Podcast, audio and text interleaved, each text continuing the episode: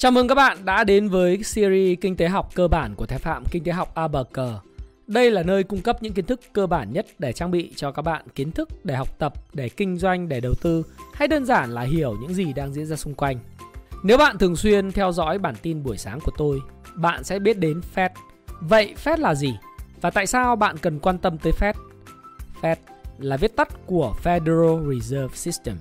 Dịch ra tiếng Việt là Cục Dự trữ Liên bang Hoa Kỳ hay còn gọi là Cục Dự trữ Liên bang Mỹ.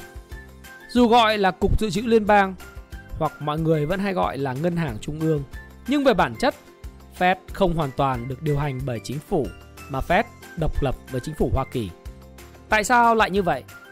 Đầu tiên chúng ta hãy cùng nhau tìm hiểu một chút về lịch sử của Ngân hàng Trung ương Hoa Kỳ nhé.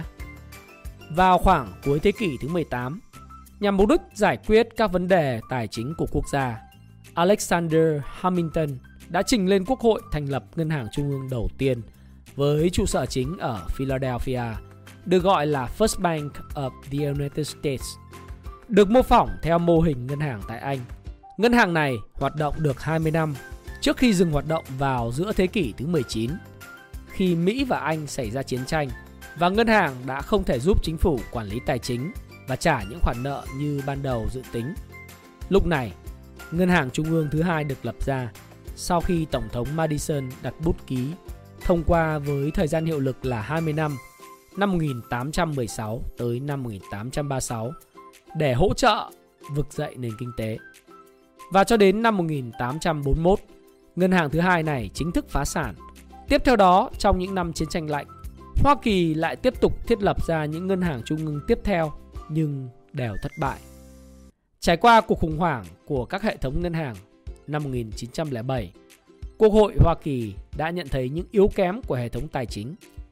Họ bắt đầu cẩn trọng hơn, đặt ra mục tiêu cải cách hệ thống ngân hàng và thiết lập một cơ chế giám sát ngân hàng có hiệu quả hơn.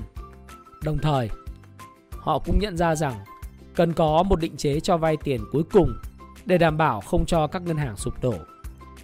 Đến năm 1913, Fed được chính thức ra đời.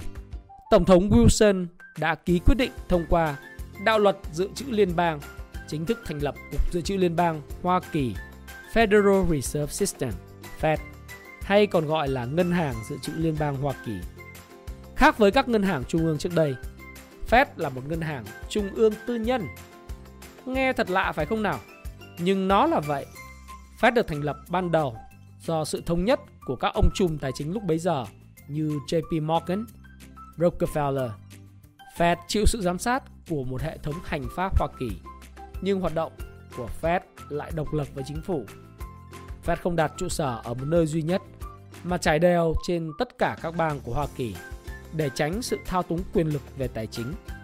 Nên có thể nói rằng Fed vừa thuộc tư nhân nhưng cũng vừa thuộc chính phủ.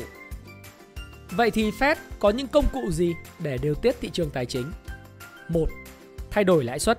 Cũng chính vì đồng đô la là đồng tiền chủ chốt của toàn thế giới, nên việc thay đổi lãi suất sẽ ảnh hưởng rất lớn tới chính sách tiền tệ, tới các hoạt động của kinh tế và doanh nghiệp. 2. Mua và bán trái phiếu của chính phủ. Việc mua trái phiếu chính phủ sẽ làm tăng lượng tiền trong lưu thông. Điều này dẫn đến lãi suất giảm cũng như kích thích việc chi tiêu và vay ngân hàng gia tăng. Nên trong trường hợp ngược lại, khi phép bán trái phiếu sẽ làm lượng tiền trong lưu thông ít đi khiến cho lãi suất tăng cao gây khó khăn cho ngành tài chính. 3. Quy định lượng tiền dự trữ. Fed có rất nhiều các ngân hàng cấp dưới, vì thế khi Fed đưa ra các chỉ thị về khối lượng tiền mặt dự trữ sẽ làm cho các ngân hàng này buộc phải tuân thủ. Nếu số lượng dự trữ lớn, khi đó phần cho vay sẽ giảm đi, vay mượn khó hơn và lãi suất tăng lên. Cơ cấu tổ chức của Fed bao gồm một Hội đồng thống đốc gồm 7 thành viên, nhiệm kỳ 14 năm do Tổng thống Mỹ chỉ định. 2. Ủy ban thị trường mở hay còn gọi là FOMC. 3. Các ngân hàng của Fed gồm 12 ngân hàng được đặt tại các thành phố lớn. 4. Các ngân hàng thành viên. Fed được xem là nhà cái của thế giới bởi vì mọi hoạt động dù là nhỏ nhất của Fed cũng ảnh hưởng đến toàn bộ nền tài chính của thế giới, chẳng hạn như việc Fed tăng hay giảm lãi suất hay phát hành trái phiếu chính phủ chẳng hạn. Sở dĩ có việc này là bởi vì đồng đô la chúng ta đều biết đó là đồng tiền mạnh nhất thế giới. Đương nhiên, Cũng có một đối thủ khác đó là Trung Quốc cũng rất muốn chiếm giữ vị thế này. Nhưng trong khuôn khổ của video này, cuộc chiến tranh tiền tệ tôi sẽ không nói quá nhiều mà sẽ dành vào những video khác. Còn đối với những nhà đầu tư, nhà kinh doanh, mọi nhất cử nhất động của Fed đều khiến cho chúng ta phải quan tâm vì nó tác động rất lớn đến thị trường toàn cầu, đặc biệt là thị trường chứng khoán. Chúng ta giao dịch hàng hóa, thậm chí tiền tệ, mọi thứ đều quy đổi thành đô la. Đồng tiền quyền lực nhất thế giới phải không nào?